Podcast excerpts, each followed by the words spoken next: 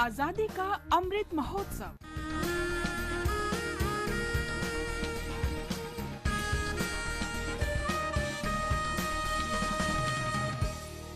आज़ादी का सफ़र, आकाशवाणी के संग। एक राष्ट्र का जन्म। भारत का शानदार स्वाधीनता संघर्ष आधुनिक विश्व के महानतम संघर्षों में से एक है।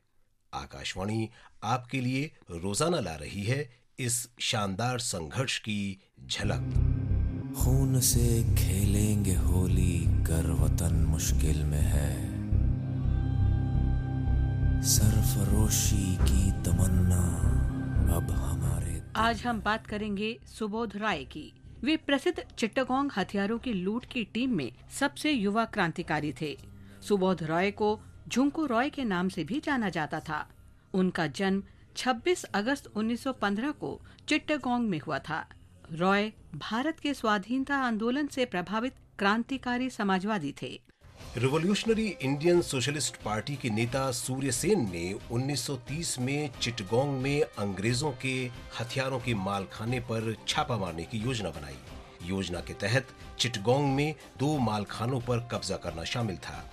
क्रांति की ज्वाला को और तेज करने के लिए धन जुटाने के उद्देश्य से चिटगोंग में इंपीरियल बैंक को लूटना और क्रांतिकारियों को जेल से छुड़ाना भी योजना का हिस्सा था।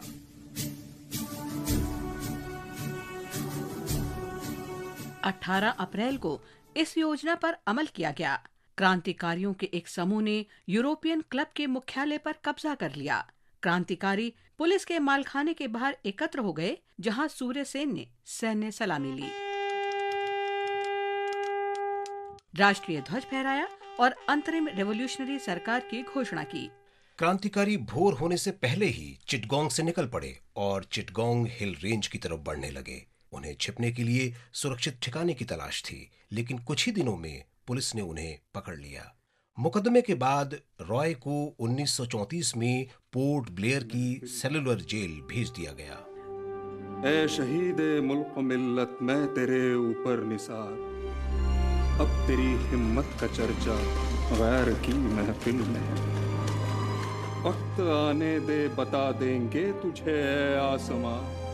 हम अभी से क्या बताएँ? क्या हमारे दिल में है? 1940 में जेल से रिहा होने के बाद रॉय राजनीति में आ गए और भारतीय कम्युनिस्ट पार्टी के सदस्य बन गए। 26 अगस्त स्वाधीनता सेनानी डॉक्टर नारायण सुब्बाराव हार्डिकर की पुण्यतिथि भी है। उन्होंने कांग्रेस सेवा दल की स्थापना की थी। हार्डिकर का जन्म अठारह सौ नवासी में धारवाड़ में हुआ था।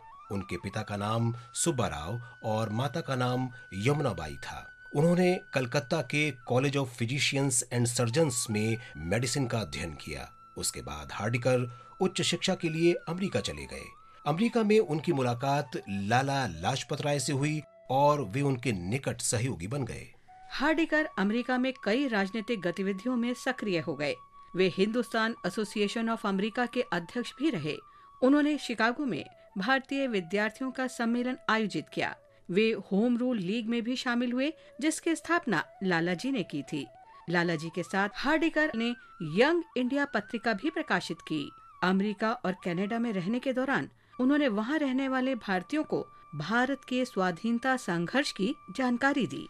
हार्डिकर ने स्वाधीनता संघर्ष के दौरान कई आंदोलनों में हिस्सा लिया।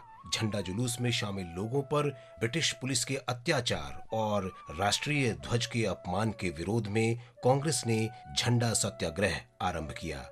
हार्डिकर के नेतृत्व में ये आंदोलन नागपुर में शुरू हुआ। वे कई बार जेल गए।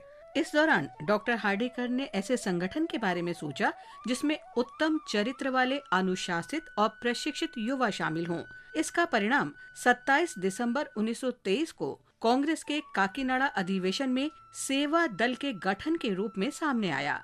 सेवा दल ने नागरिक अवज्ञा आंदोलन में महत्वपूर्ण भूमिका निभाई। डॉक्टर हार्डिकर ने 1925 में मासिक पत्रिका वॉलेंटियर का प्रकाशन शुरू किया और पूरी तरह से सेवा दल के लिए समर्पित हो गए। डॉक्टर हार्डिकर उन्नीस से उन्नीस सौ बासठ तक दो बार राज्यसभा सांसद रहे। उन्हें उन्नीस सौ अट्ठावन में पद्म भूषण से सम्मानित किया गया। 26 अगस्त 1975 को डॉक्टर हार्डिकर का निधन हो गया। उनकी जन्मशती की स्मृति में उन्नीस सौ नवासी में डाक टिकट भी जारी किया गया। आज बस इतना ही। आज़ादी का सफ़र आकाशवाणी के संग। कल फिर मिलेंगे नई कड़ी के साथ।